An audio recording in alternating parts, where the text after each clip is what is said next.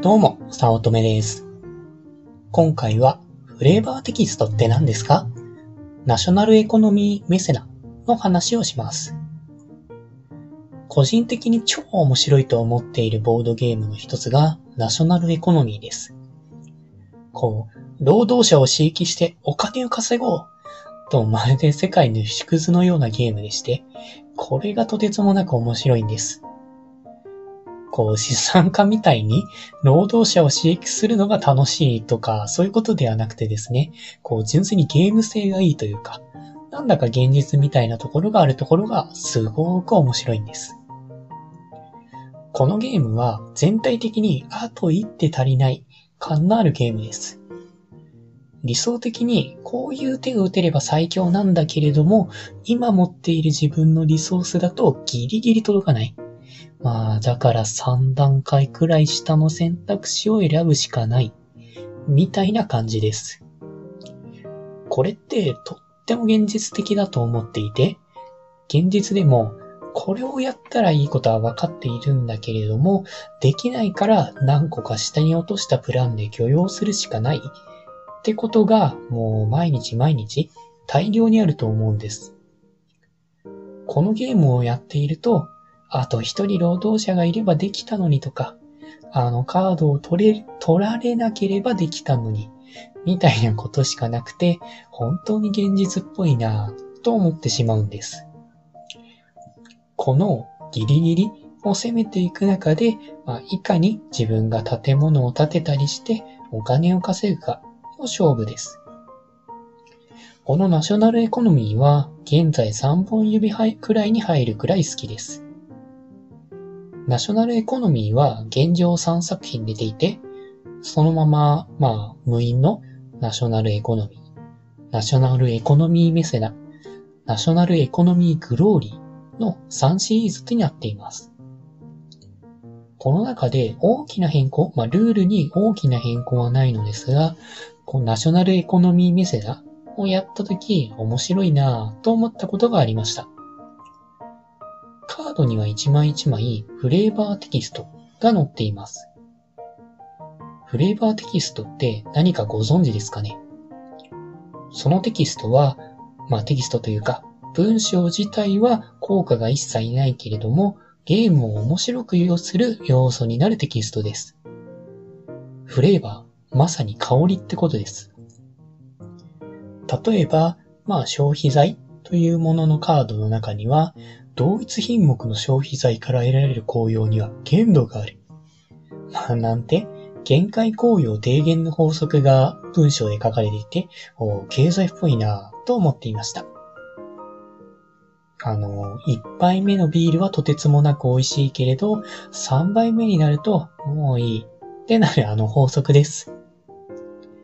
このフレーバーテキストの中で特に面白かったのが、食品工場というカードで手札を2枚捨てて4枚引くという効果です。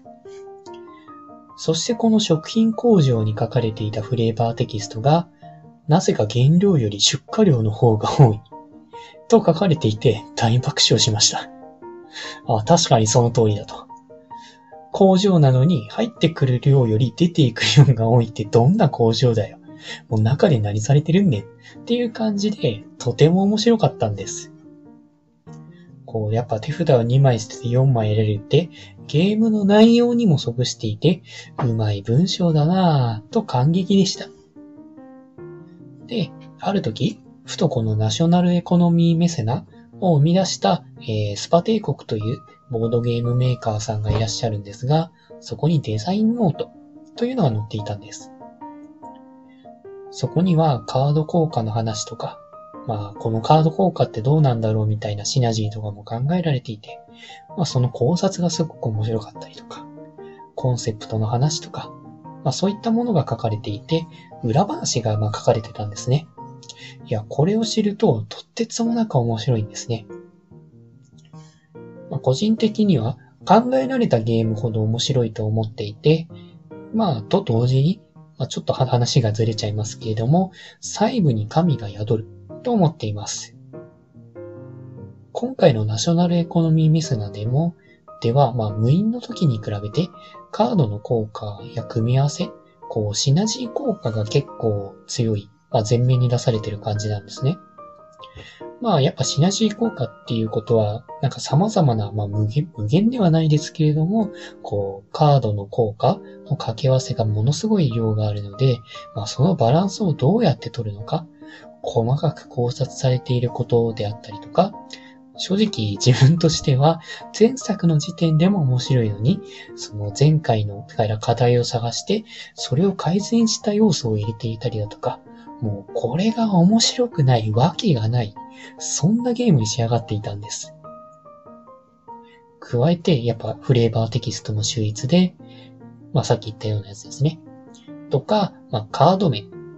例えば、もう宝くじや食品工場など、もう納得のいく、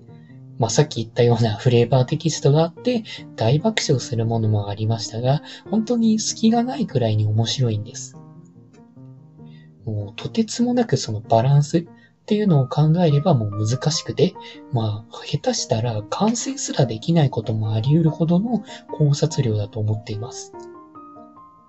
やっぱ何かを作ろうとして、でも考えることが大量にありすぎて、あーと頭をかきむしることもよくあると思います。でも、それを乗り越えていて、完成して、本当にこれはすごいボードゲームだと言わざるを得ません。本当にですね、特にゲームバランスがカード効果の効果の組み合わせと、もう無限に近くて、何通りも考えたら発狂しそうなことまで、本当に素晴らしく鞘に収まっていて、制作した人を考えると、もう叩いていいんじゃないかと思えるレベルです。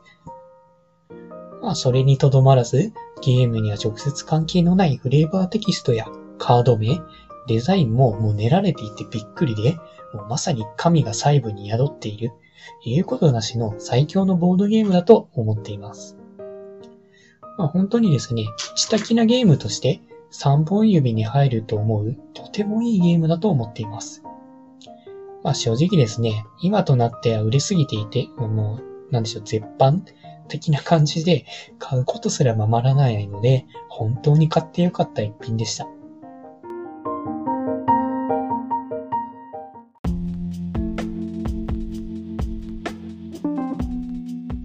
今回も最後まで聞いていただいてありがとうございました。もしよろしければ、いいねやフォロー、コメントをもらえると嬉しいです。